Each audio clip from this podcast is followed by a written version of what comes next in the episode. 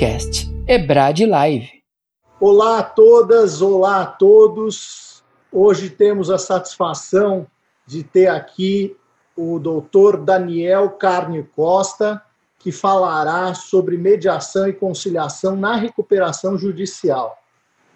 O doutor Daniel é uma figura bem conhecida nos meios acadêmicos, nos meios jurídicos, e ele é juiz titular da primeira vara de falência e recuperações judiciais, foi, né? Judiciais de São Paulo, juiz auxiliar na Corregedoria Nacional de Justiça no, no CNJ de 2018 a 2020.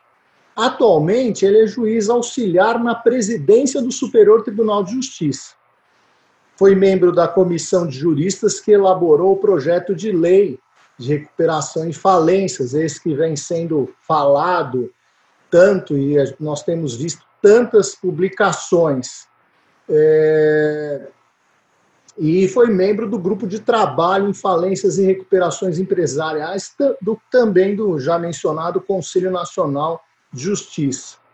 É presidente fundador do Fórum Nacional de Juízes de Competência é, Empresarial, FONAGEM, professor do Departamento de Direito Comercial da Pontifícia Universidade Católica de São Paulo, a PUC, formado na USP, foi meu aluno no graduação, tive essa honra, é, formado em é, mestre pela FADISP, doutor pela PUC São Paulo, mestre em Direito Comparado pela Stanford University, nos Estados Unidos e pós-doutorado na Universidade de Paris 1, Panteon Sorbonne. E esse é o vasto currículo do Daniel, que já é uma, uma estrela, participou aqui já da EBRAD, do curso cujo, cujo patrono é o estimado professor Humberto Teodoro Júnior, sobre direito civil e processo civil, falou sobre teoria, é, títulos executivos judiciais e títulos executivos extrajudiciais, portanto também conhece processo, não é? E sendo juiz, evidentemente, mas sendo também acadêmico, porque se dedicou também ao estudo do processo civil. E o que é mais interessante disso tudo é que ele vai falar sobre um tema que é, eu diria, altamente transversal, não é? onde se tem que ter é, é, o conhecimento de várias áreas do direito. E, e, e, é interessante que só depois de um tempo, de uma maturidade que a vida dá, nós com, começamos a ligar os conceitos e fazer as ligações necessárias para ter uma sinergia no trabalho, não é? é então, é, é, eu aqui gostaria de passar a palavra para o doutor Daniel, para o estimado Daniel, para falar um pouco é, da sua experiência e daquela do, do que sua experiência trouxe para esse tema que nós vamos tratar hoje, que é um tema altamente moderno. Hoje, a mediação está dentro do processo civil, é, o último livro da professora Ada Pellegrini Grinovo, saudades da professora Ada, Ensaios sobre a Processualidade, ela fala justamente que os meios, os métodos adequados de solução das controvérsias, no qual a mediação se insere, faz parte da jurisdição, porque jurisdição é atividade, não é? Então, é, é, é um tema muito interessante, porque fala com inúmeras áreas do conhecimento não só jurídico, mas tem que se saber contabilidade, tem que se saber várias outras áreas de interesse. E aqui, eh, lembrando que a Escola Brasileira de Direito tem os cursos de pós-graduação em processo civil e também métodos adequados de solução de controvérsias. Sou patrono das, dos dois cursos e hoje temos na, nessa nessa pequena, nesse pequeno bate-papo a presença do estimado Daniel. Então, passo a palavra ao Daniel para tratar, para dar luzes a nós aí, nós aprendermos sobre esse, esse tema tão interessante, tão atual e, e, e instigador, eu diria, motivador para que nós estudemos cada vez mais outros temas. Muito obrigado, muito obrigado, professor Paulo Lucon boa noite a todos que nos, que nos veem, que nos ouvem. É um, um grande prazer estar é, tá de novo aqui no, no, no Ebrad, junto com vocês, batendo um papo descontraído sobre um tema tão importante é, quanto esse. E quando, quando você, Lucon, falava sobre o meu currículo, o ponto alto, verdadeiramente, foi ter sido seu aluno na graduação, nas aulas de processo civil, porque foi lá que houve esse despertar para o processo civil e para a carreira acadêmica. Vendo ali os meus professores, inclusive, inclusive você, eu me senti inspirado a aprofundar os meus estudos e dar sequência aos meus estudos de processo civil depois que passei na, na magistratura. Né? O meu objetivo primeiro era me tornar magistrado, que era o meu, meu sonho desde sempre, e assim que me formei em 98, né? Eu colei grau em janeiro de 98, né? Então sou da turma de 97, lá da São Francisco, e já em 98, em novembro de 98, tomei posse como como juiz no Tribunal de Justiça de São Paulo e depois de algum tempo é, é, retomei aí esse meu projeto acadêmico de fazer mestrado, doutorado, sempre na área de, de processo civil. Né? Então, meu mestrado é é na área, na área de, de tutelas coletivas, né, o meu doutorado também, tutelas coletivas e tutelas de urgência. Então, sempre gostei muito dessa área, enquanto eu era ali juiz civil. Né, e, e você, melhor do que ninguém, sabe que o processo civil para o juiz é quase que o dia a dia, né, uma ferramenta de trabalho diário. A gente, a gente fica ali fazendo uma conta aí de padeiro, 80% do tempo decidindo questões processuais. Né? Então, o processo é o nosso dia a dia. Até aqui, é, eu acabei é, me tornando juiz titular da primeira vara de falências e recuperações judiciais de São Paulo, isso em 2011. Portanto, já quase 10 anos. Né? É, vamos lembrar um pouquinho né, que não tinha, né, não tínhamos essas varas né, é, há, há, há, alguns anos atrás. Quer dizer, você foi um pouco desbravador dessas dessas varas empresariais não é, em São Paulo, não é?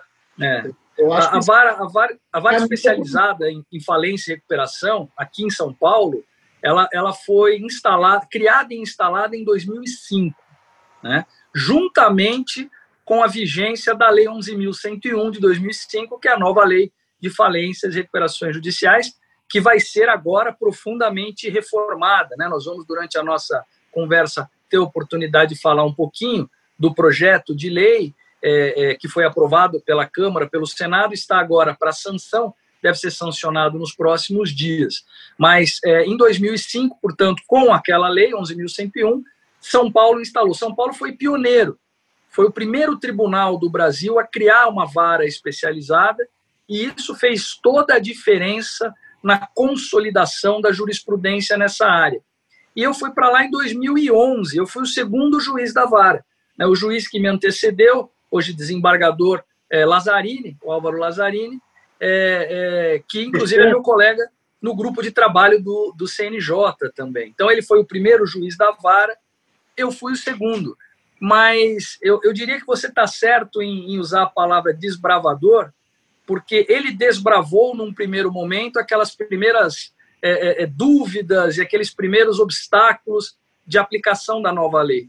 Quando eu cheguei lá em 2011, é, nós estávamos ali é, ainda sofrendo algum rescaldo daquela crise internacional de 2008 e depois, em 2014, começamos a enfrentar aquela crise terrível que o Brasil é, passou 2014 até 2016, que segundo os economistas e até agora, né, é, é, a pandemia provavelmente vai causar uma crise ainda maior, mas até aquele momento teria sido a mais grave crise da história é, do Brasil.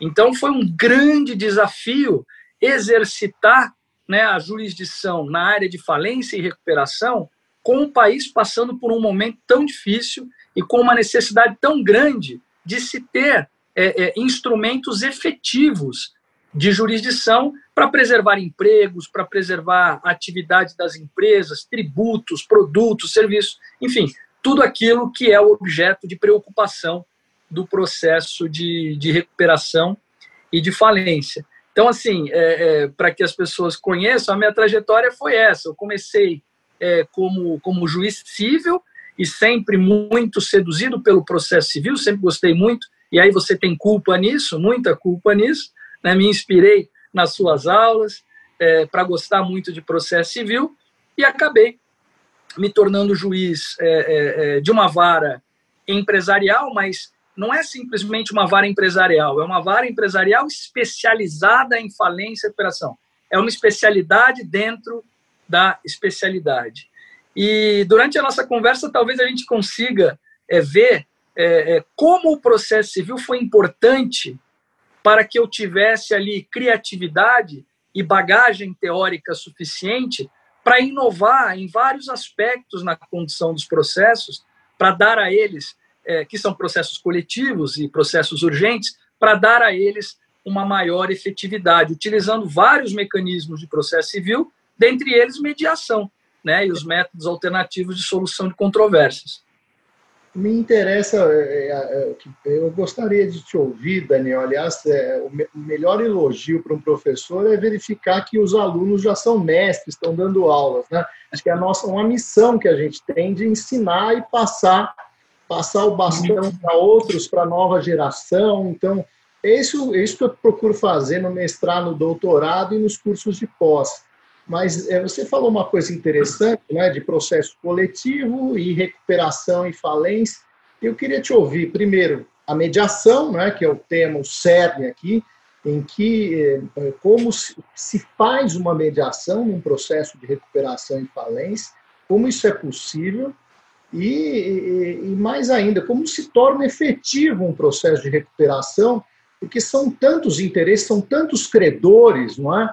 E como faz o juiz para evitar aquele diga, diga, diga, diga e, e consegue ter um, um, processo, digamos, dialogal é, com, com todas essas diferentes necessidades dos credores e também da própria empresa recuperando?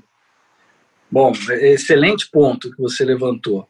É, é, importante que a gente sempre tenha em vista que um processo, especialmente o de recuperação de empresas, onde você lida com, com um ser vivo, com uma empresa em funcionamento, diferentemente de um processo de falência, onde você já tem uma empresa é, é, é, sem atividade no mais das vezes. É, mas também na falência há muita urgência. Mas vamos focar a nossa, a nossa a, atenção num processo de recuperação. Esse processo, Lucon, ele exige muita agilidade o tempo do processo ele não pode estar dissociado do tempo dos negócios, do tempo da realidade negocial. Porque se num momento surge a oportunidade de se fazer a venda de parte da empresa ou de algum ativo específico da empresa, o momento é aquele. Passados alguns dias, pode ser que não haja mais o interesse na venda. O mundo negocial, o mundo dos negócios, o business, é muito ágil e o processo ele tem que acompanhar. Né? E a gente percebia é, que o processo acabava tendo o tempo dele, desconectado do tempo da realidade negocial, e isso, no mais das, mes no mais das vezes, é, gerava uma falta muito grande de efetividade, de resultados efetivos. Então, a recuperação, que é um processo que existe para permitir que a empresa consiga renegociar um plano de recuperação com seus credores e permanecer em funcionamento, gerando empregos e tudo mais, essa empresa acabava perdendo essa oportunidade por conta do atraso no processo, acabava encerrando suas atividades e todo mundo perdia. Perdiam os credores, né, que receberiam menos na falência do que poderiam receber num processo de recuperação, e perdia a sociedade como um todo, pelo desaparecimento dos postos de trabalho, dos tributos, enfim, né, de tudo aquilo que a empresa gera de benefício econômico e social. Então, é, é, a forma tradicional de se gerir um processo, como você disse, é através daquele peticionamento. Né? Nós estamos acostumados nesses processos onde nós temos duas partes bem definidas.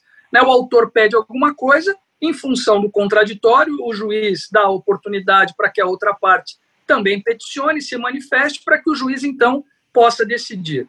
Mas um processo de recuperação judicial tem 300, 400, mil, duas mil, 10 mil partes interessadas.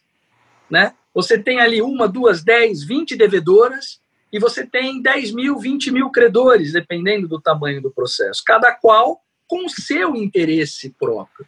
Então, é, é, esta forma de gerir o processo acaba sendo muito inefetiva, porque quando a devedora faz lá um pedido e eu preciso ouvir os credores, o Ministério Público, o administrador judicial e depois decidir, este diga-diga é muito demorado. E no mais das vezes, a resposta de um desses, ou do Ministério Público, ou do administrador, ou de algum credor, é um outro questionamento que necessita de um esclarecimento da parte contrária. E aí é outro diga, diga, diga, diga. Isso sem contar com a burocracia cartorária. Então, aquilo que precisava ser decidido em cinco dias vai ser decidido em cinco meses, seis meses. E veja, não é uma única questão. São 10, 20, 30 questões paralelas que vão surgindo e que deveriam ser serem todas elas decididas em cinco dias, mas vão ser todas elas decididas depois de seis meses. E aí, no final, está tudo errado, todo mundo perde. Então, a, a minha primeira, a, a, vamos dizer assim, primeira ideia para solucionar esse problema tem totalmente base no, no processo civil. Uma delas é a utilização de mediação e conciliação, ou métodos adequados. Muitas dessas questões são bilaterais e podem ser melhor resolvidas com uma aproximação das partes. Outras questões são multilaterais, mas podem também ser é, melhor resolvidas com uma mediação, né, para que se chegue a um resultado mais rápido. E a outra parte da, da, da solução está no procedimento. E aí eu estava, na época, fazendo o meu mestrado lá nos Estados Unidos, em recuperação de empresas, em processos de insolvência, e vi que eles tinham lá uma, uma status conference, que é uma, uma audiência que o juiz faz para a organização do processo, né? Alguma coisa parecida com, com uma audiência de saneamento, mas num processo de recuperação, né? estipulando prazos, estipulando metas, distribuindo funções para que o processo chegue mais rápido à sua solução. Então eu comecei a fazer assim. É, eu tinha lá 20 petições pedindo 20 coisas diferentes, de partes diferentes. Eu publico um despacho dizendo: olha, na semana que vem, no dia tal, nós vamos fazer uma audiência aqui para decidir esses 20 pontos. Papai colocava todos eles ali. E todos os interessados nesses pontos estão convocados para comparecer a essa audiência e que venham preparados para se manifestar sobre esses pontos nessa audiência. Então, quando chegava essa data, todos os peticionantes estavam lá, o perito estava lá, o Ministério Público estava lá, o administrador judicial, todo mundo lá. E aí eu ia ponto por ponto. Olha, temos esse, é, esse pedido. Alguém tem alguma manifestação? Ah, eu tenho essa. Eu tenho, queria um esclarecimento. Ah, então a outra parte já está ali, já esclarece. O Ministério Público também já está ali, está todo mundo ali. E essa questão é resolvida rapidamente. E assim nós vamos fazendo com todos os pontos. Aí, aquilo que demorava seis meses para ser resolvido, passou a ser resolvido em cinco dias, em dez dias.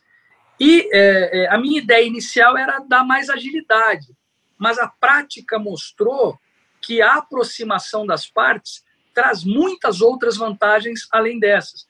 Você dá mais transparência ao processo, porque ali eu estabeleço as metas, né?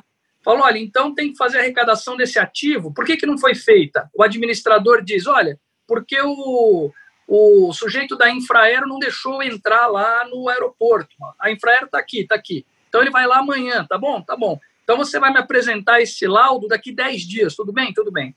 Todo mundo sabe que ele tem a obrigação de apresentar daqui 10 dias.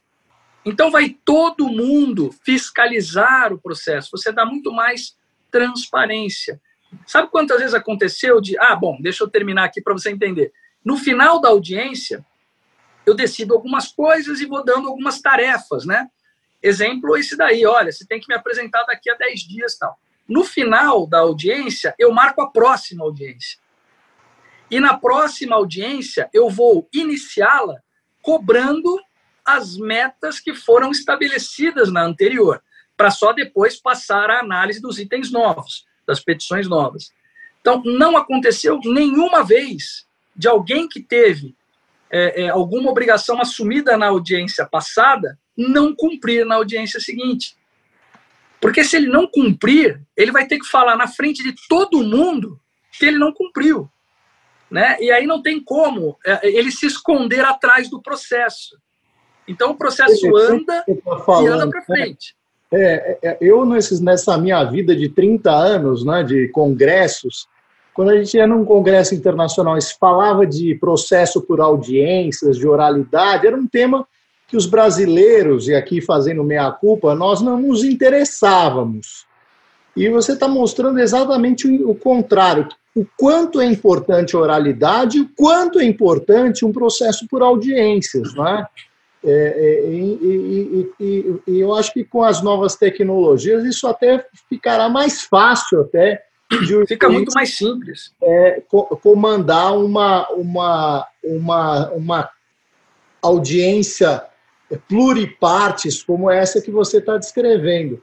E eu também queria saber, dentro do tema da mediação, CNJ, você, você trabalhou no CNJ e agora eu estou vendo o CNJ, é, até conduzido pelo, pelo excelentíssimo ministro Marco Butzi, né, comandando um curso de mediação.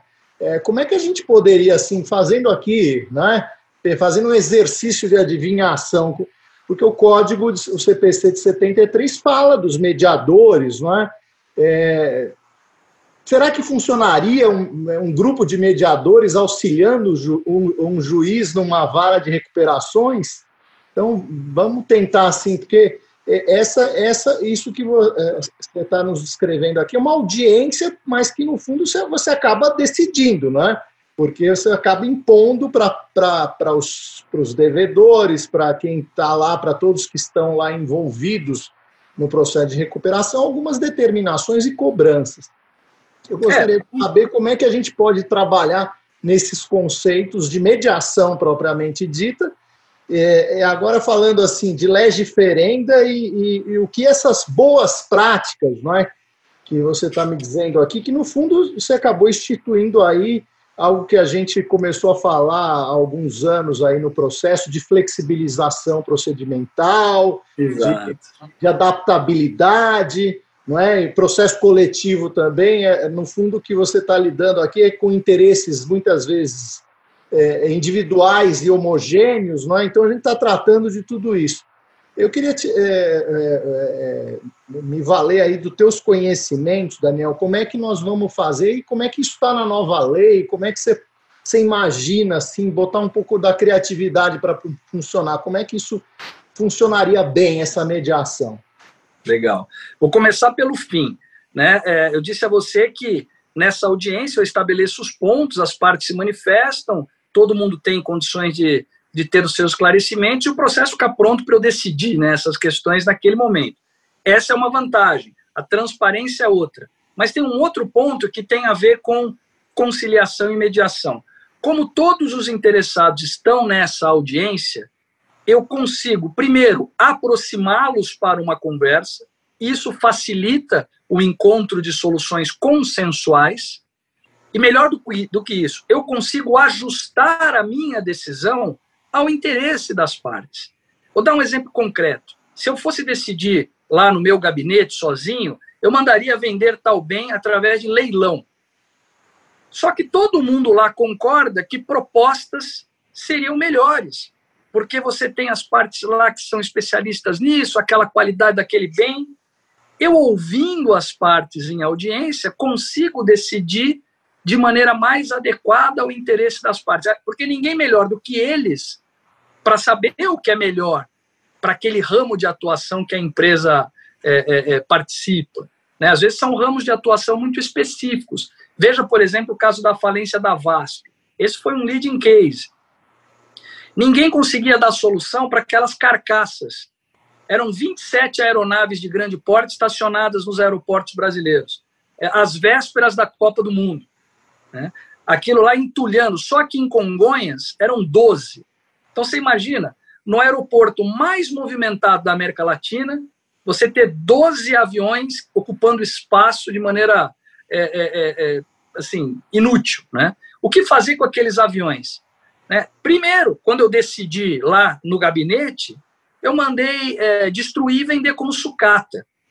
Na hora que isso foi feito, foram três aeronaves destruídas e vendidas como sucata. Teve até uma cerimônia para destruição das aeronaves, é, tinha até ministros lá e tal. Quando o, o, a tesoura hidráulica começou a cortar as aeronaves, foi uma choradeira, Lucon, porque estava sendo destruída a memória da aviação brasileira, é. além das explosões dos. Porque tem lá uns, uns componentes hidráulicos começaram a explodir, a bandinha tocando e andando para trás, se escondendo atrás da coluna. Foi assim, um negócio horrível. E na hora de vender, é, é, aqueles três montes de ferro velho ali, de alumínio velho, foram vendidos cada um por 30 mil reais, porque o alumínio de aviação não é muito bom para é, é, é, reciclagem.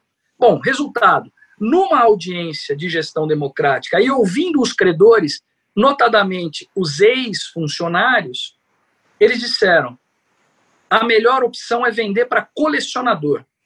Eu falei, mas quem é que vai comprar um avião daquele tamanho que não voa? Resultado: vendemos todos para colecionadores por um preço médio de 600 mil reais. Nossa. Então veja a diferença. Com preservação da memória da aviação, muitos desses aviões foram restaurados e hoje enfeitam espaços públicos, né? É, é, outros viraram restaurantes, outros viraram bufês. E aí nós fizemos isso com todas as outras peças, porque a VASP tinha um galpão de peças. Imagina um, um pão de açúcar gigante, um, um Carrefour gigante de peças de aeronave, desde borrachinha até turbina, banco, é, é, caixa preta. Vendemos tudo para colecionadores. Um sucesso. As pessoas ficavam enlouquecidas para comprar uma caixa preta. Né? Que eu vinha saber que nem preta é, é laranja. Né? Mas, assim, o, o, o, fã da aviação quer essas coisas, quer uma xicrinha da VASP, quer banco. Olha só que loucura, é, Lucon. Tem coisa mais desconfortável do que banco de avião? As pessoas compram o banco para botar na sala lá e ficar no banco do avião. Então, assim, essas soluções só surgem a partir do momento em que você escuta as partes. E as partes só têm voz se você criar a oportunidade para que elas possam falar. Então, veja, voltando ali aquilo que você me perguntou, essas audiências me possibilitam moralidade maior, agilidade decisória, mas elas também permitem às partes uma aproximação que faz com que o encontro de soluções consensuais venha com mais frequência. E eu, como juiz, posso modular isso ali na, na, na audiência, e o resultado final é que o índice de recursos é muito baixo. Então o processo anda e anda para frente, sem recursos interlocutórios que acabam atrapalhando o andamento desse processo. Mas isso nas audiências que eu batizei de audiências de gestão democrática. Se alguém quiser depois saber em mais detalhes como é que funciona, é só jogar no Google o meu nome né, e audiência de gestão democrática, vocês vão ver que essa, essa prática ela acabou sendo é, recebendo uma menção honrosa é, do prêmio Inovare. E ali tem toda a descrição da prática. É bem interessante para quem quiser estudar em mais detalhes depois essa, essa audiência. Mas veja, onde é que entra. Ajudou isso, Daniel? A sua vivência, seus estudos na Sorbonne, em que medida ah. ajudaram? Acho que seria interessante também você falar um pouco disso. Você teve experiência nos Estados Unidos, que é common law, e depois foi lá e, e antes também já tinha ido lá para Sorbonne estudar temo, que, algo que é essencialmente público, não é? é Eu tenho uma é. filha que foi estudar na Sorbonne, é, é, é, eles têm uma outra visão, né? O francês é mais, é mais método, não é? O americano Cartesiano. é mais pra, é um pra, pragmático. Como é que você juntou tudo isso daí? Qual foi a tua experiência nessas, nisso aí? Nessa parte você sabe que, prática? Você sabe que foi justamente a audiência de gestão democrática que me abriu as portas para a Sorbonne.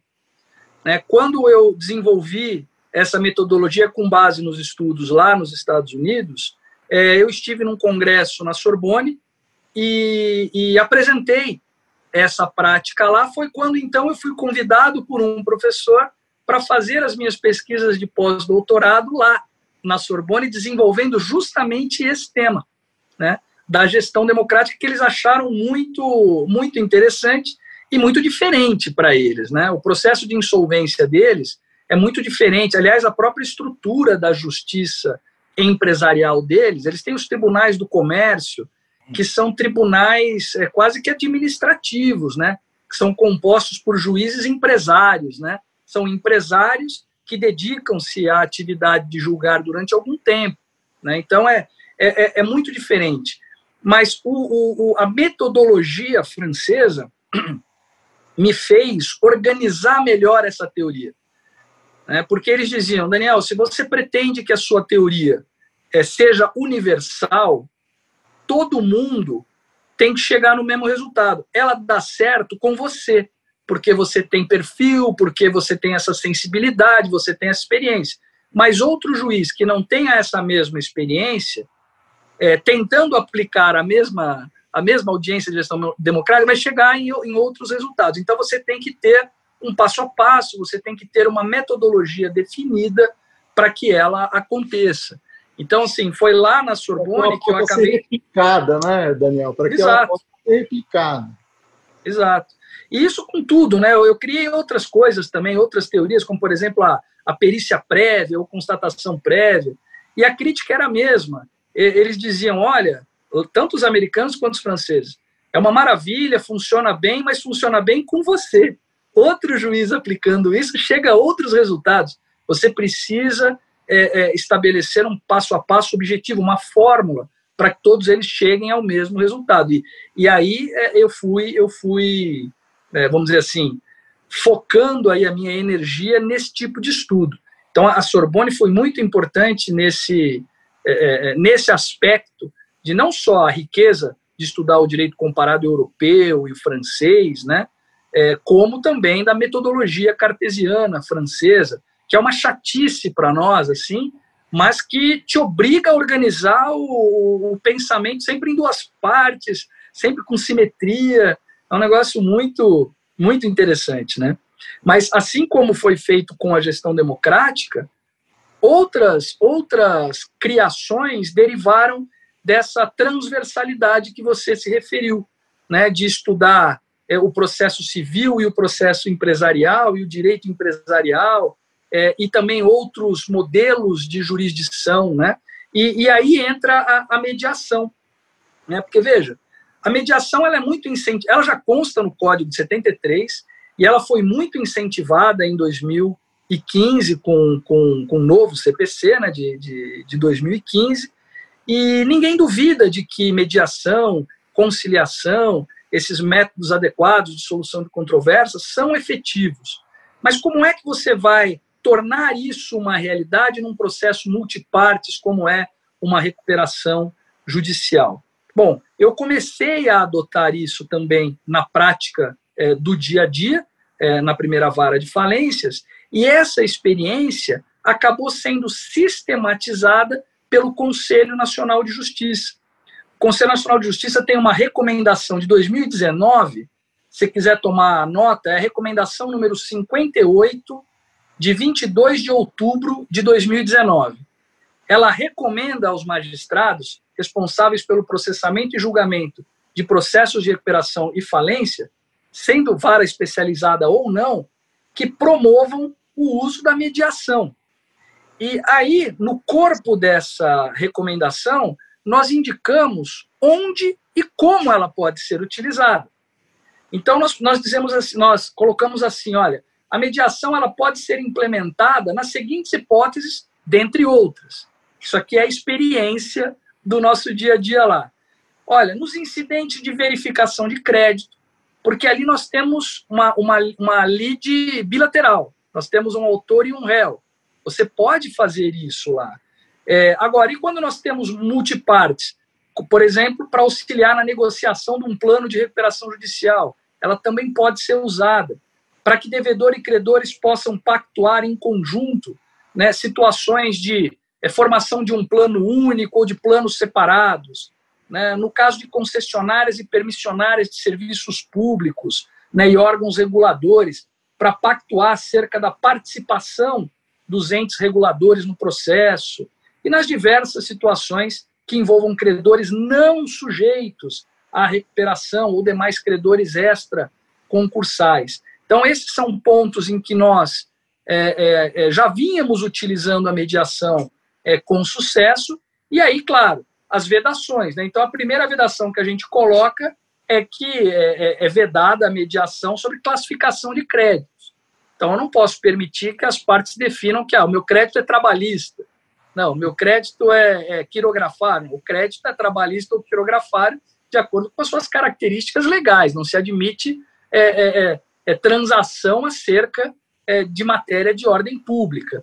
E aí vai, né? A gente fala do mediador, a gente fala das funções que o mediador vai exercer, e nesse caso, o mediador não é o administrador judicial, porque o administrador judicial não é propriamente né, é, é um sujeito imparcial, ele é um auxiliar do juízo, né, e também não pode estar sujeito à confidencialidade. Né?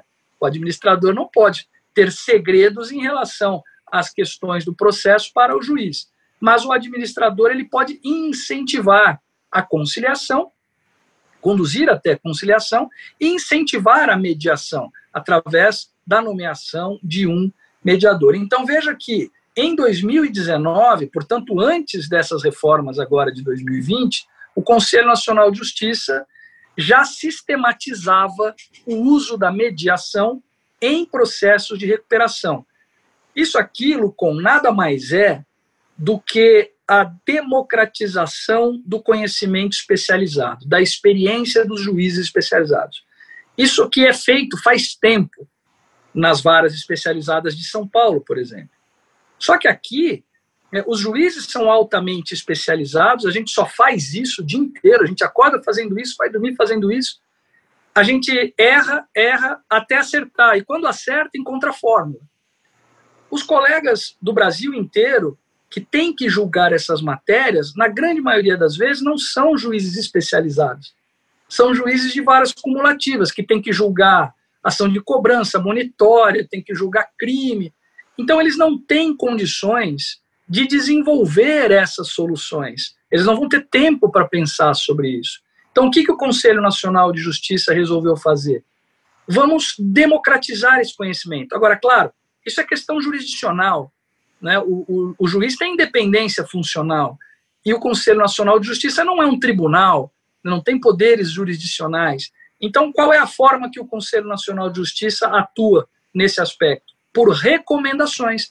Isso não é obrigatório, mas é uma recomendação qualificada. É um conselho que parte de uma comissão de vinte e tantos membros, todos eles especialistas na área, desde ministros até juízes de, de primeiro grau, e que depois é, é, foi aprovada pelo plenário do Conselho Nacional de Justiça, que são 15 membros, altamente representativo da justiça brasileira, presidido pelo presidente do Supremo. Né? Então, veja, é um belo conselho. Né? Então, juízes, querem fazer um bom trabalho? É assim que tem sido feito, assim dá resultado. Então, é, não é obrigatório, mas é um grande estímulo. Né? para a utilização da mediação na recuperação judicial. Agora, você tocou num ponto muito importante. Só a vontade de se mediar não resolve.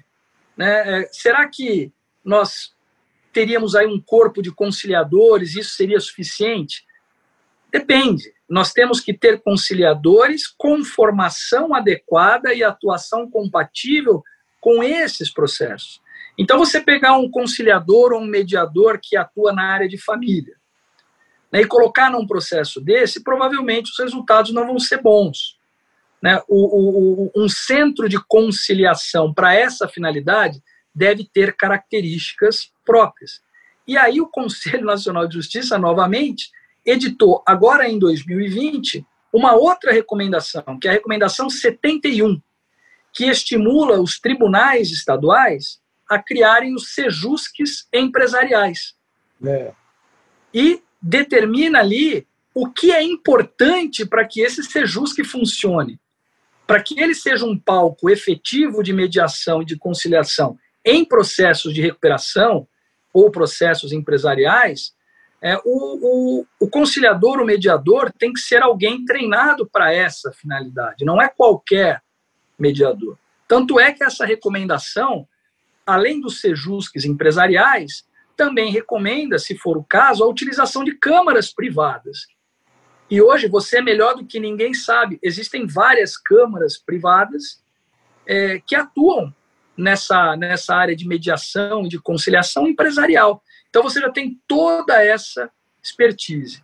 Então isso resolve parte do problema. Então você ter a estrutura, você ter mediadores bem treinados, já melhora mais. Mas ainda não é suficiente. É preciso que haja um estímulo legal para isso. E aí é que entra a reforma da lei é, de falências, agora de 2020, né, que, primeiro, coloca é, lá no seu artigo 22, entre as funções do administrador judicial, a função de estimular, sempre que possível, esse tipo de solução de controvérsias. Então, isso passa a ser dever funcional do administrador judicial, mas muito mais do que isso. Cria o que a Europa já tem, o que a Ásia já tem, que é um sistema de pré-insolvência. Vamos atuar nesta mediação, nesta conciliação, no momento anterior da crise. Não vamos esperar a empresa ter que pedir recuperação judicial para fazer a mediação dentro da recuperação. Por que não atuar antes? E de que maneira nós conseguimos fazer com que as empresas atuem antes? Antecipando uma proteção que o processo de recuperação dá, que é a suspensão das execuções dos credores contra a devedora. Então, de acordo com o artigo 20A, B, C e D, né, que foram incluídos aí na Lei 11.101, nós temos lá as hipóteses de conciliação e de mediação antecedentes e incidentais.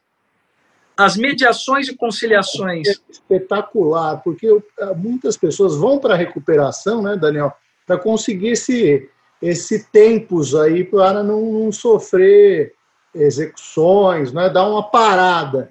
E essa é uma ideia realmente genial, né? antecipar essa, essa pré-insolvência antes, antes da deflagração do problema propriamente dito. Não é? Exato. Dando um estímulo, né? porque o que, que faz os credores sentarem à mesa para negociar um plano com o devedor? A impossibilidade de executar individualmente. Porque se eu sou credor e tenho a possibilidade de penhorar o seu ativo e tentar executá-lo, é, eu vou preferir do que ter que negociar com você. Se eu não posso fazer isso, aí sim a alternativa é sentar e tentar negociar. E como é que nós fizemos isso? Né? Porque essa ideia não é uma ideia nova. A França, por exemplo, já tem um sistema de pré-insolvência desde 1985. Eles chamam lá de, de, de mediação, né? É, é, e mandata doc, tem o mandata doc, tem a mediação. Não, a conciliação, perdão. É, eu, pardon. mediação e, e mandata doc. São dois instrumentos de é, pré-insolvência da França. Mas depois, com a experiência francesa, a União Europeia é, recomendou a, aos países membros em 2014 que eles adotassem modelos assim, e em 2019 veio a diretiva 1023 impondo aos países membros a adoção desses procedimentos. Então eles têm até o ano que vem para todos eles terem. Veja que interessante, o Reino Unido não é mais parte da União Europeia mas já adotou o seu procedimento de pré-insolvência chamado moratorium, em junho agora de 2019. E a crise do Covid foi um catalisador, né? Porque aí as empresas eh, sentiram mesmo a necessidade de alguma ferramenta é, que permitisse uma reestruturação sem que houvesse o colapso do judiciário. Porque você imagina todas as empresas pedindo recuperação judicial. Não vai ter juiz para tudo isso. Então, é, o, a crise do Covid acabou criando um ambiente político é, é, mais favorável a essas inovações. E nós estamos agora em linha com esses países do mundo, adotando esse modelo. Só que a gente fez aqui com a bagagem processual. Porque, o que, que diz a lei? Diz assim: olha, a devedora vai iniciar um processo de mediação numa Câmara privada ou num SEJUSC. Iniciado o processo, ela pode pedir ao juiz, que, seria competente para a recuperação, uma medida cautelar. que consiste na suspensão das execuções pelo prazo de 60 dias. Então, isso foi transformado numa medida cautelar que, vamos dizer assim, que prepararia o antecedente a uma recuperação é, judicial.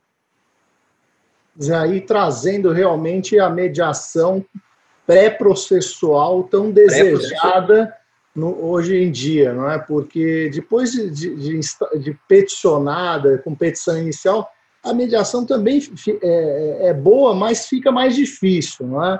é o campo ideal parece ser da mediação pré-processual e a experiência altamente positiva dos Sejusques vem mostrando exatamente isso, não é, Daniel? Mas faltava ligar a vida empresarial a esses Sejusques, que, que eram Sejusques atuando muito mais em conflitos familiares, em conflitos mais fáceis, digamos assim, mais fáceis é, do ponto de vista de atuação de assistente social, é? Uhum. houve uma conformação da, da, da, sociedade jurídica e da, da comunidade jurídica para adequar esses sejusques a essas conciliações. Mas faltava trazer isso para a área, para a área comercial, para a área de recuperação, para a área de crédito. E, e, e eu queria assim você também falasse um pouco dessa questão. Nós estamos falando, do, estamos no meio de uma pandemia, num momento de extrema des, é, não é? Mudando. Eu acho que o judiciário brasileiro foi extremamente ágil, não é? Foi de uma agilidade inacreditável e nós brasileiros temos muitos defeitos, mas temos algo que é muito diferente de outros países, que é a nossa extrema criatividade e uma capacidade de adaptação inacreditável. Hoje eu estava falando com alguns professores, tivemos reunião da diretoria do Instituto Brasileiro de Direito Processual que eu presido, e os professores falando da situação na Europa, Daniel, onde o judiciário não se adaptou, onde eles estão, postergando audiências para 2022. E o judiciário brasileiro conseguiu se estruturar é, com a tecnologia e se adaptar. E agora com essa nova ideia aí do, da, da, desse procedimento de pré-insolvência, dessa mediação, dessa mediação, pré-mediação, né, antes do processo, essa mediação pré-processual, é, os ganhos serão é, é, é infinitos. Agora, um, um, ponto que eu acho que ficou faltando aqui é, é, é, a gente cuidar um pouco da insolvência civil, não é? que tinha lá no Código de 73, no Código de 2015 nós tiramos, né, não quisemos mexer. Eu, na, nesses 30 anos de advocacia, tinha visto uma insolvência civil, que não era insolvência civil, e agora nós estamos diante desse fato social que é o microendividamento da pessoa física, não é? Então, se você puder tratar assim de como que a gente poderia lidar com isso tudo, e, e que experiências essa nova lei e essa sua experiência também como magistrado na área, na, na, na vara de recuperações, pode trazer para uma futura legislação para insolvência civil, não é? para esse, essas situações que atingem é, inúmeros brasileiros. Não é? Esse é um ponto é, é, essencial. É, nós é, iniciamos com a mudança da legislação empresarial mas nós temos que evoluir também para a questão do consumidor. Porque veja, qual que é a ideia de falência? Aqui no Brasil, se você perguntar para as pessoas, elas vão te dar um conceito muito negativo, né? Falência é o fim, falência é uma pena terrível, né? O sujeito que perpétua, o sujeito que quebrou, ele vai ficar vinculado ao processo de falência para sempre, nunca mais vai ser empresário, né? Quando na realidade o conceito de falência que nos é, é, é, é, influencia é o conceito norte-americano, onde a falência é vista como um benefício. A falência é um recomeço. Os instrumentos de insolvência nos Estados Unidos servem para saneamento do mercado. Você não pode, Lucon, transformar o empresário num pária do sistema capitalista. E também não pode transformar o consumidor não párea do sistema capitalista. O empresário tem que ter a possibilidade de continuar sendo empresário e o consumidor tem que ter a possibilidade de continuar consumindo. Porque sem o empresário não, não se produz, sem o consumidor não tem quem consuma. Então eu preciso desses dois polos é, funcionando direitinho para a economia capitalista prosperar. E a falência e a recuperação servem para isso. Então, em relação aos empresários, é, o, o, projeto traz a reabilitação do falido, mas agora de verdade, né? um fresh start, um recomeço. Diz o seguinte: três anos depois da decretação da quebra, não do encerramento do processo, três anos depois da decretação da quebra, este empresário poderá voltar a ser empresário, independentemente do processo de falência. Se todos os ativos já foram arrecadados, ok, vai vender os ativos, vai pagar os credores, mas aquele empresário se desvincula daquele processo e volta, ou pode voltar a ser empresário. O próximo passo a ser dado é a questão do superendividamento do consumidor, pessoa física, que deve ter um procedimento semelhante. Aliás, lá nos Estados Unidos, quando você fala bankruptcy, né, que é falência em inglês, nós pensamos aqui falência de empresa, né? Eles pensam lá falência de consumidor. Olha, o consumidor se superendividou, mais de 90% dos casos, 95% dos casos de falência nos Estados Unidos são de consumidor. O consumidor se superendividou, ele não consegue mais pagar as suas contas, ele vai ao juiz e fala: Olha, eu quebrei. Aí o juiz pega lá o patrimônio que ele tem, separa aquilo que é essencial para a sobrevivência dele, vende o resto, paga os credores e ele começa de novo. Isso faz, inclusive, com que o setor de crédito seja mais cuidadoso na hora de conceder crédito, porque é ele que vai sofrer se aquele consumidor pedir falência. Né? É, e a recuperação judicial de consumidor é a mesma coisa, só que aí o consumidor ainda tem um emprego, ainda tem uma renda. Né? E aí, se ele tem um emprego, tem uma renda, né, o, o, o trustee, que é um funcionário do Ministério da Justiça lá, que seria o equivalente, o equivalente ao promotor aqui no Brasil, vai sentar com ele lá e vai elaborar um planinho de mais ou menos dois anos, dois anos e meio, destinando parte daquela renda para o pagamento dos credores, vai vender os ativos dele lá para pagamento dos credores e dali aquele período, pronto, ele está de volta. Ele recomeça do zero, o que eles chamam lá de fresh start. Então, nós temos já é, um projeto apresentado no Congresso Nacional de superendividamento do consumidor, mas ainda não houve ambiente político para esse projeto prosseguir. Nós conseguimos prosseguir com é, a reforma da lei de falências, que é uma preocupação de Estado e que se iniciou em dezembro de 2016. Dezembro de 2016, à luz daquela crise terrível que nós passamos, o Ministério da Fazenda criou um grupo de trabalho, eu fui membro desse grupo também, para elaborar um projeto de nova lei. Né? E isso foi evoluindo, depois foi criado um novo grupo no Ministério da Economia, já com, com o ministro Paulo Guedes, e isso acabou é, é, desembocando na, na legislação que foi aprovada agora pelo Congresso Nacional.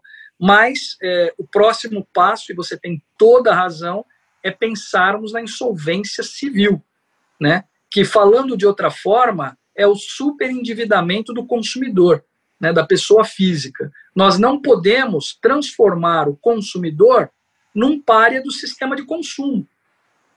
Porque se cada consumidor que se superendividar parar de consumir, daqui a pouco não tem mais quem consuma e, portanto, não vai ter mais quem produza. E você coloca em colapso, ou risco de colapso, o sistema capitalista. Você tem que sanear os dois polos do funcionamento desse sistema, senão a roda não gira.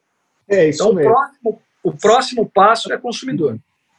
Além da mediação é, pré-processual e desses, é, desses novos dispositivos, o artigo 20A, B, C e D da nova lei, quais seriam os pontos de maior destaque que você poderia nos dizer, Daniel, dessa nova legislação? É, o que mais te impactou, assim, que você tem é, uma esperança de que realmente os dispositivos sejam aplicados. Porque às vezes a gente faz, né? A gente costuma fazer muito projeto de lei, trabalha aqui, trabalha ali, cria alguma coisa, traz alguma coisa de fora, e tem coisas que não, que não dão certo, e outras que dão incrivelmente certo. Às vezes a gente traz alguma coisa do exterior que não dá nada certo no Brasil. Às vezes nós inventamos uma coisa e dá super certo. Então, queria que você desse uma assim uma, uma explanação do que, que você acha inovador e tentar fazer esse, como dizia Buzade, Alfredo Buzade, um lance em África, né? Pensar aqui como é que, que, que vai acontecer, não é? Qual é, o acho que day, né? Eu acho que essas experiências estrangeiras elas são muito válidas para nos inspirar, mas essa importação deve ser nacionalizada. A gente tem aspectos culturais que devem ser considerados na hora de se fazer a aplicação no Brasil de algo que deu certo fora, que é o que a gente fez, espero que dê muito certo, com a, com a mediação pré-processual em processos de insolvência. Mas outros pontos são muito importantes também a questão do financiamento da empresa em recuperação judicial, é, que lá nos Estados Unidos eles chamam de deep finance. É, é, deep finance, na verdade, é dar a quem empresta o dinheiro para a empresa em recuperação uma super prioridade caso ela quebre. Porque se não for assim, ninguém vai emprestar dinheiro para ela. Né?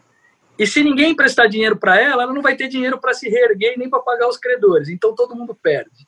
Então isso era um tabu no Brasil é, a primeira decisão, tratando de Deep Finance no Brasil, foi uma decisão que eu proferi no caso da OAS, autorizando o DIP.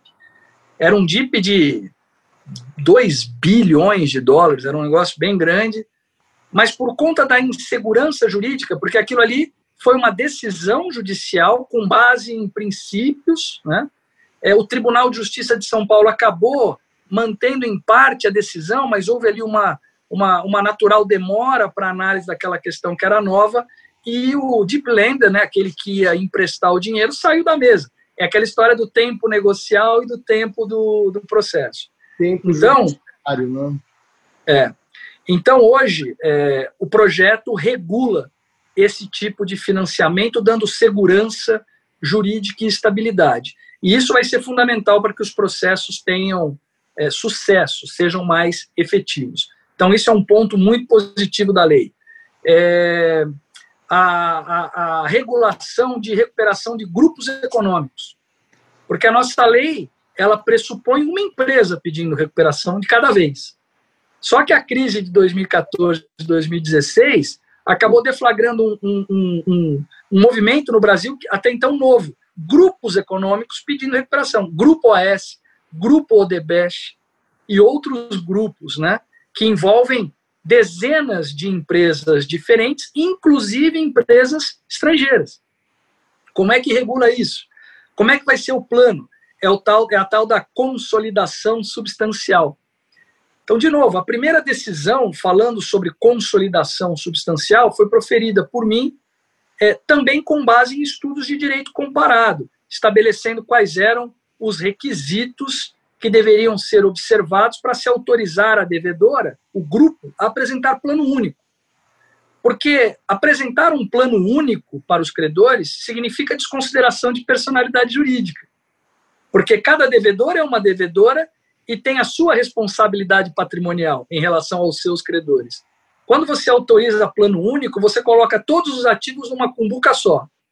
E é como se todos os credores fossem devedoras de uma, fossem credores de uma devedora só. Né? E isso traz uma série de consequências. Então, o, o, proje o projeto aprovado, né, ele regula na, na linha do que é feito nos Estados Unidos quando será possível a consolidação substancial, ou seja, um plano único para grupos econômicos. Um outro ponto muito importante é é, o projeto traz, o projeto aprovado, a regulação das falências e recuperações transnacionais. Então veja aí o caso da Avianca, o caso da Latam. A Latam pediu recuperação nos Estados Unidos, né, porque o Brasil não tem uma legislação própria para tratar de questões multinacionais. Hoje, as empresas não encontram fronteira, os negócios não encontram fronteira.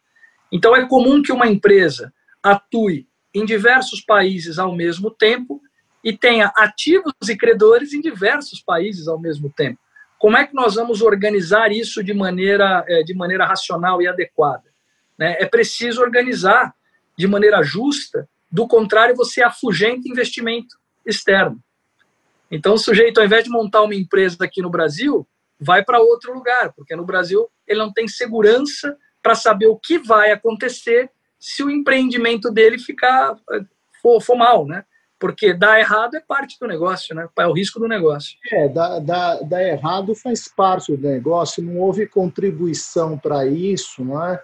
E nesse ponto, os, os Estados Unidos têm, têm uma, uma preocupação de preservar a empresa. Quer dizer, pode ter, Sim. os executivos podem ter cometido inúmeros ilícitos, eles separam, tiram os, os administradores, põe uma administração nova tenta resolver os problemas, não é? Mas com essa mentalidade de preservar a empresa, porque a empresa é uma célula produtiva, produz empregos e distribui riqueza, não é? é exatamente. Eu, eu vejo o que aconteceu aqui em alguns episódios aqui no Brasil, eu vejo com tristeza como a gente conseguiu acabar com a construção civil brasileira, que era referência no mundo, não é? E hoje em dia a gente está é, vendo um processo de, de, de, empresas quebrando, empresas saindo do ramo da construção civil.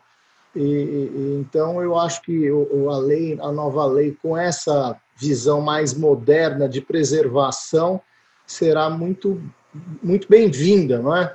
E essa concepção também de, de grupo econômico tem que valer não para destruir a empresa, mas tem que valer para exatamente fazer uma, uma análise de uma análise de todo e ao mesmo tempo particular, para não contaminar os outros negócios, não é?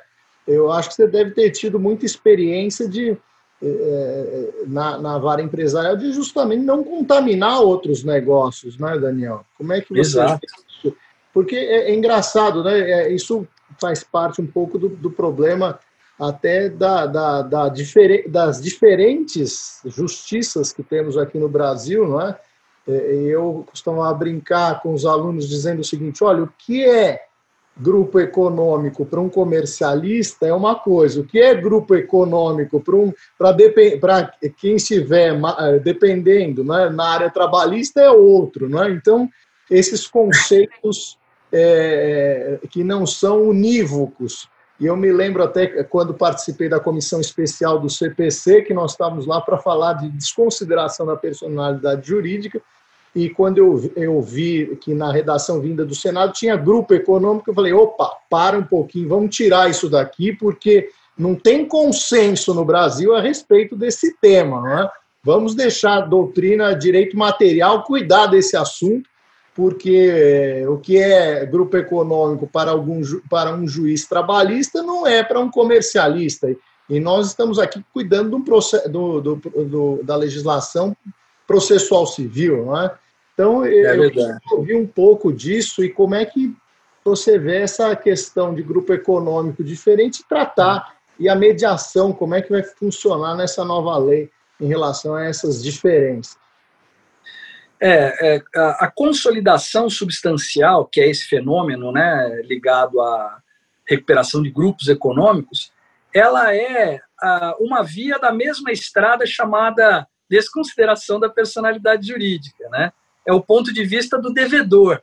Né? Porque, veja, se eu sou credor e você me deve, mas eu não encontro no seu patrimônio ativo suficiente para me pagar, mas vejo que você pertence a um grupo econômico, eu vou pedir para desconsiderar a personalidade jurídica e pegar o ativo de lá, né?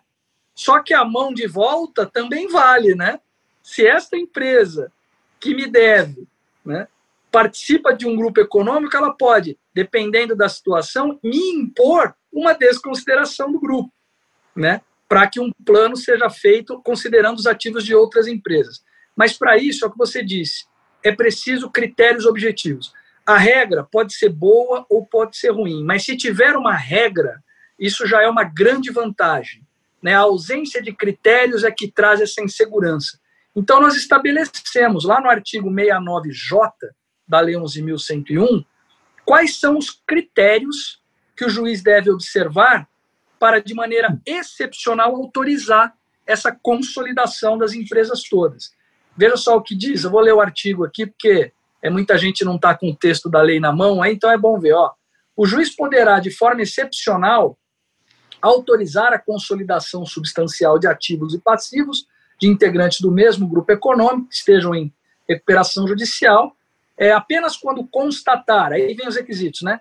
Interconexão e confusão entre ativos e passivos dos devedores, de modo que não seja possível identificar a sua titularidade, sem excessivo dispêndio de tempo de recursos, cumulativamente com a ocorrência de, no mínimo, duas das seguintes hipóteses, ou seja, além dessa confusão patrimonial e da interconexão entre as empresas, a existência de garantias cruzadas, a relação de controle ou de dependência, a identidade total ou parcial do quadro societário ou a atuação conjunta no mercado entre os postulantes. Pelo menos duas é, dentre essas quatro aliadas à interconexão da empresa e à confusão patrimonial. Com esses requisitos, o juiz então poderá decidir se ela tem ou não direito a apresentar um plano é, de recuperação. No projeto, aqui na lei, nós retiramos dos credores a decisão sobre isso. E do devedor também. Porque, da mesma forma que na desconsideração da personalidade jurídica numa execução, essa decisão não fica vinculada à vontade do credor ou à vontade do devedor, a consolidação substancial, da mesma forma, também não deve ficar. Essa é uma decisão judicial com base na aferição de critérios objetivos. Né? Então, é, nós é, é, é, limitamos, vamos dizer aqui, o âmbito da mediação ou da negociação para fins de consolidação. O que não quer dizer que não seja possível, aliás, não é, não é só possível, mas é muito desejável, que haja mediação e conciliação para a elaboração do plano do melhor plano. Né? Se todos os ativos serão considerados como de um devedor só, isso é uma decisão judicial. Mas a destinação desses ativos, como é que eles serão pagos aos credores, aí sim, é, isso está dentro da margem de negociação de credores e devedores. É interessante que se coloca aqui um, um conceito de é, requisitos da, para a desconsideração que se aproximam da legislação civil, né, do artigo 50, uhum. e, e, que há necessidade ainda até do, de o STJ é, fixar os limites. Né? Ainda a gente sente aqui que falta ainda o, o Tribunal da Cidadania definir é, quando que nós temos aí a desconsideração, o que é mero insucesso do negócio, não é?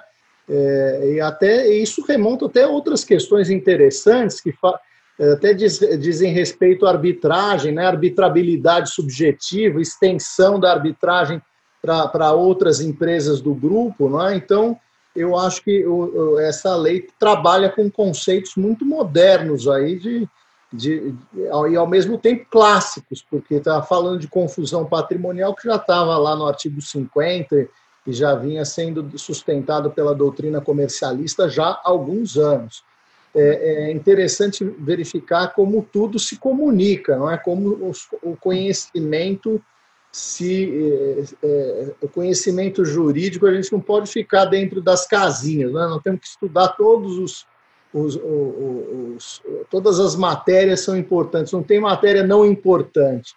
Mas é, é, qual sua, sua expectativa em relação à mediação né, dentro dessa inovação que você, você fez ao, ao judicar na vara de recuperações e que acabou até gerando esse prêmio Inovare? Como é que você espera que, que isso seja aplicado, essa mediação pelos novos juízes? Não é? O que, que a nova lei diz, assim, em termos de, de, de absorção daquilo que está nessa resolução do CNJ que você se referiu, o que, que foi, foi, foi benéfica essa organização, porque você, você mesmo disse, olha, a minha experiência como magistrado tem que passar para, os outros, não é? e isso acabou redundando nessa resolução, na outra também, e na outra resolução já referida, e dessa resolu dessas duas resoluções, o que nós temos no novo, no, na nova legislação? Que você consegui, conseguiu extrair assim de Claro, claro. Bom, é, é para quem acompanha de maneira é, para quem acompanha de maneira panorâmica esse movimento de mudança, fica bem claro que essas recomendações do CNJ, esses atos normativos, eles foram feitos para e passo com o projeto de lei. Né? O projeto de lei e as recomendações conversam. Né? Tanto que a recomendação estimula a mediação, a recomendação estimula é, a, a, a, criação de sejusques empresariais e a lei coloca o estímulo à mediação como uma obrigação funcional do administrador judicial, cria um sistema de pré-insolvência que vai se desenvolver no Sejusc empresarial também. Então, assim, há uma clara é, conexão é, e um mesmo rumo dessas recomendações. Agora, você tocou num ponto é muito importante. A, a lei tem que sair do papel, ela tem que se tornar a prática dos juízes. E ela só vai se tornar a prática dos juízes a partir do treinamento dos juízes para a utilização desses mecanismos novos. E aí entra em cena o Fórum Nacional dos Juízes de Competência Empresarial. Eu fundei o FONAGEM em 2019, com o objetivo de compartilhar conhecimento especializado com os colegas que não são especializados. Então, hoje no FONAGEM, nós somos aproximadamente 140 juízes de todos os estados do Brasil, com competência para é, é, julgar questões empresariais. Quase todos os juízes especializados do Brasil estão no fórum. E nós estamos em contato permanente, dia e noite, trocando informações, modelos, é, discutindo todas essas questões, discutindo todas essas novidades, compartilhando artigos acadêmicos, notícia de jornal, enfim, todos os juízes estão na mesma página. Né?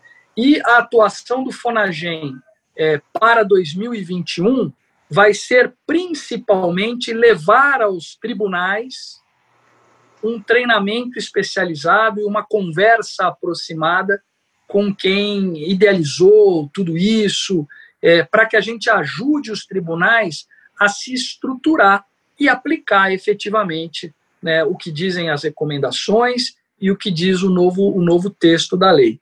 É, eu costumo fazer a seguinte, a seguinte comparação.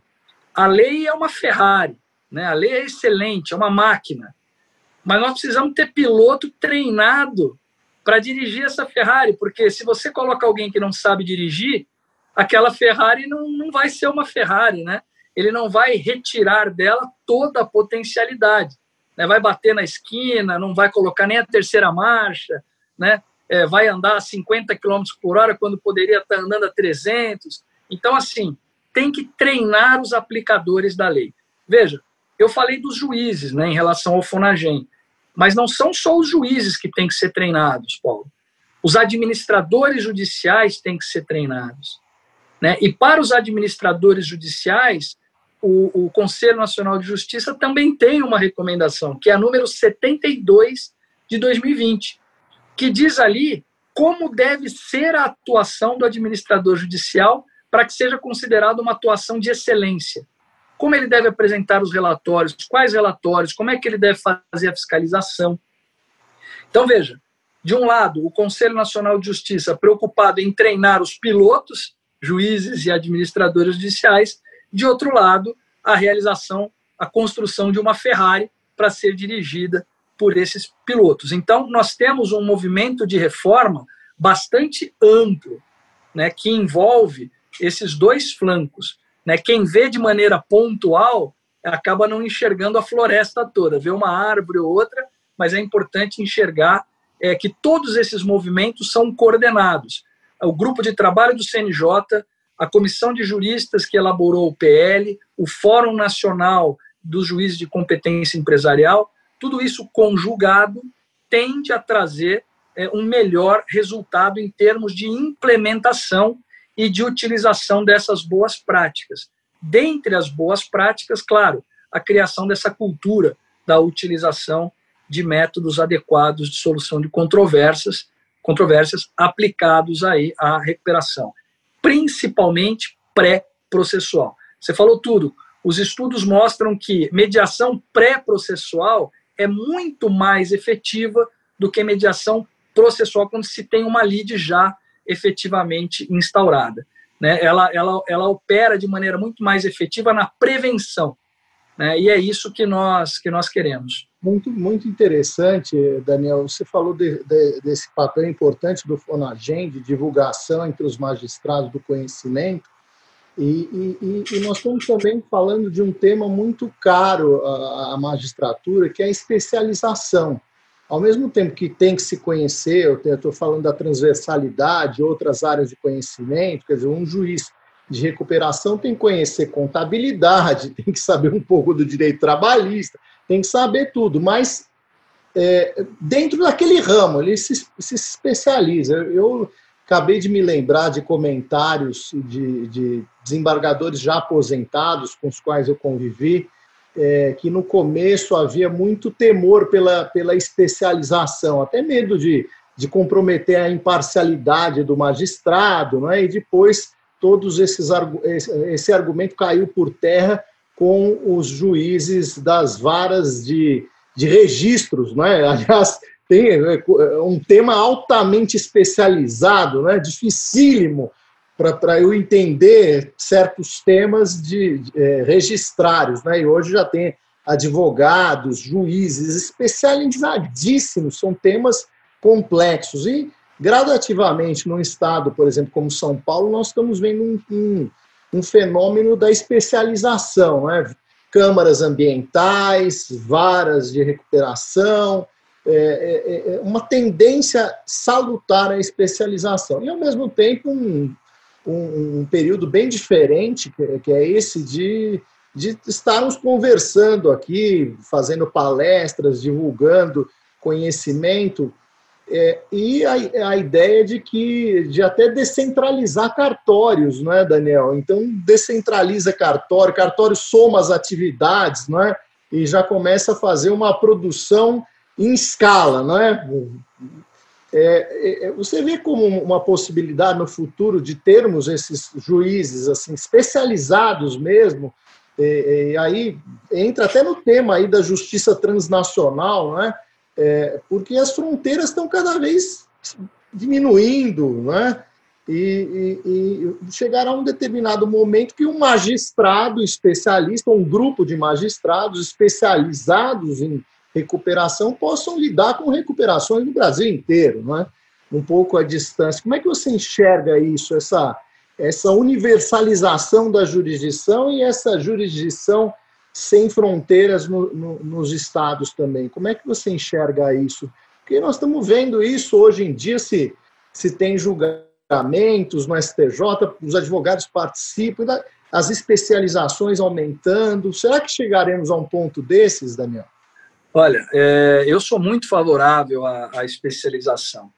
Eu faço parte de um grupo chamado JIN, que é o Judicial Insolvency Network, que é um grupo de juízes do mundo inteiro que julgam falência e recuperação judicial. Então, os juízes de Delaware, de Nova York, de vários outros lugares dos Estados Unidos, da Europa, da Ásia, é, de vários de vários locais. E nós estamos também em permanente contato, trocando é, trocando informações e figurinhas para ajudar no desenvolvimento da insolvência transnacional, do tratamento né, da insolvência transnacional. E várias especializadas nessa área especificamente, isso vale para outras áreas, mas nessa área é, especificamente, é, são um fenômeno mundial. Né? Então, nos Estados Unidos, juiz de falência e recuperação só faz isso. E quando eu converso com os colegas lá e digo que aqui no Brasil a maioria dos juízes julga família, civil, crime e recuperação, eles quase caem da cadeira. Mas como é que pode, né? Como é que dá conta de fazer isso? Então, é, na Europa, nos Estados Unidos, na Ásia, é, a especialização ela já é uma realidade. Agora, veja, no Brasil, nós, nós temos arraigado o conceito de comarca. Então, ah, em São Paulo, na comarca de São Paulo, você tem a, a três varas hoje de falência e recuperação judicial na comarca de São Paulo. Por quê?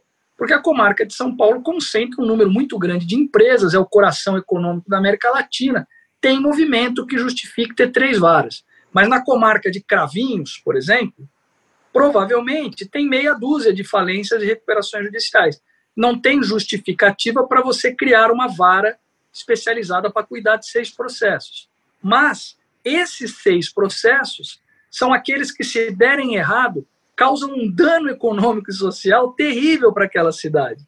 Porque as empresas fecham, os empregos desaparecem e muitas vezes essa, esse fracasso ocorre pela falta de especialização na hora de lidar com aquilo. Então, como é que você resolve essa equação né, é, de custo-benefício? Abandonando a ideia de comarca e passando a pensar em regiões. Então, por exemplo, se Cravinhos não tem movimento suficiente para ter uma vara especializada, e se eu somar Ribeirão Preto, Cravinhos, Jardinópolis, enfim, todas aquelas cidades daquela região nordeste lá é, do, do estado de São Paulo. Aí eu tenho. Então, vamos criar uma vara especializada de competência regional. Isso também foi incentivado pelo Conselho Nacional de Justiça na recomendação 57, salvo engano. Né? Eu não tenho ela aqui, mas que incentiva os tribunais a criar é, é, essas varas e, e, dá, e oferece requisitos né, a serem observados na criação dessas varas. São Paulo, inclusive, já criou, né, criou duas varas empresariais regionais. Né, elas ficam em São Paulo, no Fórum Central, mas têm competência para os 29 municípios da chamada primeira RAGE, primeira região administrativa judiciária, que é a Grande São Paulo. Então, todos esses municípios da Grande São Paulo é, estão abarcados na competência dessas duas varas empresariais. Então, se concentrou a competência ali. Outros estados também já fizeram isso. No Mato Grosso, em Cuiabá, foi criada. Em Curitiba, toda a região metropolitana. É, em Porto Alegre é, e várias outras cidades do Brasil já começaram a criar é, esses juízos especializa especializados de competência regional. E devemos ter também uma especialização em segundo grau, né? Porque é, é, é, ajuda. Mas mesmo que nós não tenhamos em segundo grau, as decisões já vão subir mais redondas, vamos dizer assim. Serão decisões proferidas por juízes que só fazem aquilo, especializados, especializados. Então a tendência é que sejam mais corretas e a tendência do tribunal é que de fato prestigie essas decisões, dando mais segurança jurídica na atuação. Então esse é um movimento mundial e o Brasil também está alinhado a esse movimento. Desde 2019, o Conselho Nacional de Justiça incentiva esse tipo de especialização, dando inclusive parâmetros aos tribunais para que façam todos eles utilizando o mesmo critério, né, um, um mesmo modelo. Mas eu acho que esse é o futuro, Lucon, é, é termos varas especializadas de competência regional, abandonando a ideia de cidade, de comarca, e passando a trabalhar com regiões, como é nos Estados Unidos. Isso vale para outras é, é especialidades, especialidades também. E também é, parando, é, é, é, rompendo essa barreira de achar que cada juiz tem que ter um cartório. É, isso Não precisa, né? É, você pode ter um cartório que sirva mais de um juiz. Você precisa racionalizar o trabalho, né? Isso é muito mais cultural do que qualquer outra coisa. Né? Nós, há séculos, é, temos um juiz que é o diretor do cartório e não sei o que lá e tal. Não, dois juízes ali vai dar briga. Mas que isso? Por que, que vai dar briga? Né? É, pode ter dez juízes, não tem, não vai dar briga. Né? As pessoas são todas adultas e todos profissionais. Né? Então, São Paulo também está na vanguarda disso, com a criação desses cartórios únicos, né? que são, são, esqueci o nome agora, a expressão que eles usam, é, mas que a ideia é justamente essa. Então você tem lá um, um, por exemplo, as varas, três varas de falência, poderia ter um cartório só para trabalhar para as três varas de falência, né? É, unificação e até de atividades e, e acaba dinamizando, porque muitos claro. trabalhos são burocráticos, não é? E às vezes você tendo uma um, pessoas já especializadas, não é? O juiz é, estuda para decidir, e às vezes você já tem uma estrutura administrativa que está redonda, funcionando bem, né? então unificar as atividades é, é, acho que é uma tendência aí mundial mesmo, é, em todos os setores, não só nessa área de recuperação. Mas, Daniel, eu queria, assim, para encerrar o nosso bate-papo, então estamos caminhando para o fim, infelizmente, porque está muito interessante, eu queria que você é, falasse um pouco da sua experiência aí na presidência do STJ, o que tem de novo aí que você está sentindo, assim, o que, que você achou diferente, o que, que você poderia falar é, para os nossos ouvintes, para quem quer ser magistrado, para quem já é magistrado, né? Que, que, que, que, experiência é essa e como, como que as coisas estão funcionando nesse período de pandemia? Poxa, já está acabando, Lucon. Parecia, parecia que estava no começo ainda, já estamos chegando no fim. Tá, Para mim está ótima a conversa. Eu ficaria horas aqui conversando com você. Está ótima a conversa. Mas olha, é, a experiência é, é, em Brasília é muito rica. Né? Eu tive, antes de ir agora para a presidência do STJ, eu estive por dois anos na Corregedoria Nacional de Justiça, no CNJ. Ali já foi um grande aprendizado né? de, de é, ter uma visão panorâmica do funcionamento da justiça. Porque nós, magistrados, conhecemos a nossa unidade judiciária né? E as nossas preocupações são relativas ao funcionamento ali da nossa vara, o julgamento dos nossos processos, mas é preciso compreender a justiça de maneira muito mais ampla, né? E, e, e as justiças são muito diferentes, os tribunais são muito diferentes, apesar é, é, de toda de todo esse esforço de uniformização que surgiu a partir da criação do Conselho é, Nacional de Justiça, que foi um grande é, avanço para a justiça brasileira. Hoje nós temos uma padronização, né? embora encontremos ainda diferenças regionais, é, nós temos uma padronização e toda padro, padronização é, é, favorece a eficiência. Né? Então hoje você tem uma justiça mais eficiente, mais transparente, você tem um controle maior é, do funcionamento administrativo dos tribunais por uma autoridade central. Isso é muito positivo né? Nós temos um controle de produtividade, por exemplo, que não existia antigamente. Hoje, é, todos nós sabemos quanto que cada juiz está produzindo, quanto que cada tribunal está produzindo. Isso são metas, né? Nós estabelecemos metas lá no CNJ é, é, para que os tribunais é, andem e andem para frente em termos de qualidade, eficiência, né? A questão da gestão do dinheiro público melhorou demais. E assim, a minha, a minha vivência lá no CNJ foi riquíssima, riquíssima. E agora, é, é, a minha vivência na presidência do STJ também está sendo igualmente rica, porque agora eu vejo um outro lado. Lá eu via a questão da corregedoria, da fiscalização. Agora eu percebo todas as questões envolvidas na gestão de um tribunal, aspectos jurídicos, políticos, administrativos referentes à gestão de um tribunal. E não é qualquer tribunal né, é o Superior Tribunal de Justiça, quer dizer, uma das cortes mais importantes mesmo do Brasil. Então, é, é, é muito interessante ver como é a divisão de trabalho, a, as competências da, da presidência, né, a questão das cartas rogatórias, da homologação de sentença estrangeira, é, suspensão de liminar e de sentença. Esse talvez o ponto mais, do ponto de vista jurídico, né, mais sensível, mais desafiador né, que é aquele instrumento jurídico previsto na lei de mandado de segurança, é, em algumas. Em SLS, né? SLS, é. E, e ali é, é, assim, e todo dia é uma novidade, né? Todo dia é um flash, né? Então é, é muito desafiador esse trabalho, né? É, do ponto de vista jurídico, mas também muito interessante ver o funcionamento administrativo, a gestão é, de um tribunal daquele tamanho e com aquela e com aquela repercussão. Eu acho que, é, com certeza, acho não, tenho certeza absoluta, eu vou voltar para São Paulo daqui dois anos, um juiz muito diferente do que aquele que foi quatro anos atrás, sabe? Depois de ter passado por essa experiência de corregedoria nacional e de presidência de um superior tribunal de justiça. Acho que volta um juiz mais completo, com uma visão mais ampla do que é ser juiz e de como funciona a justiça brasileira.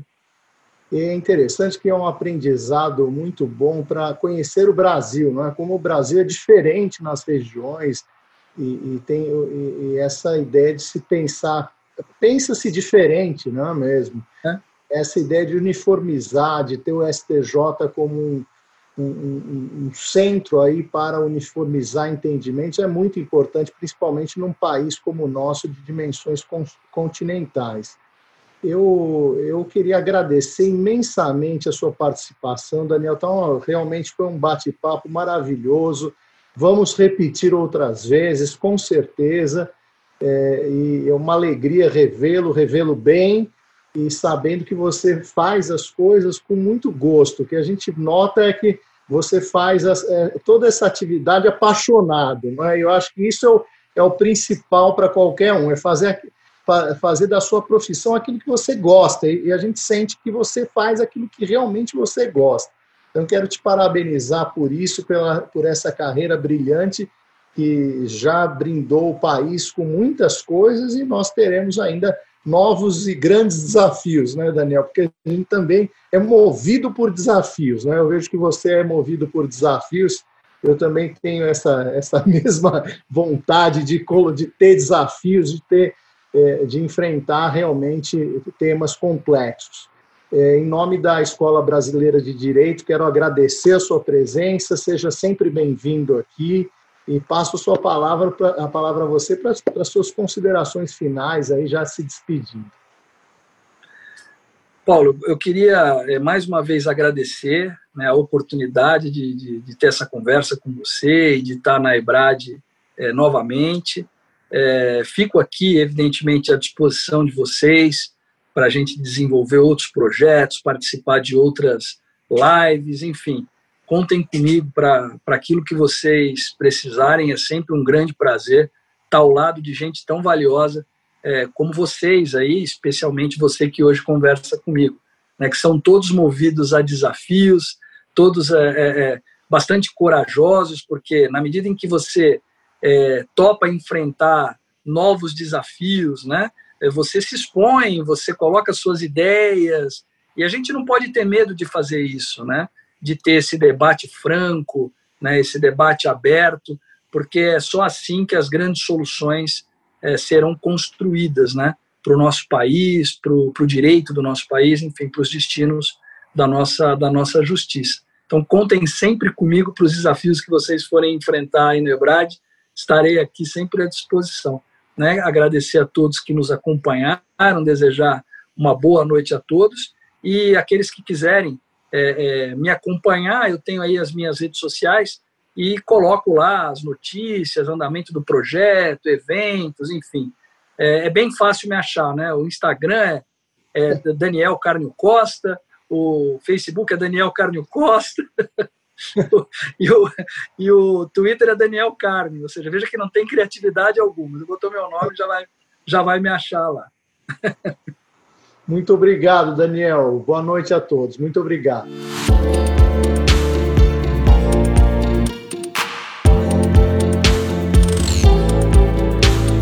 Podcast Ebrad Live.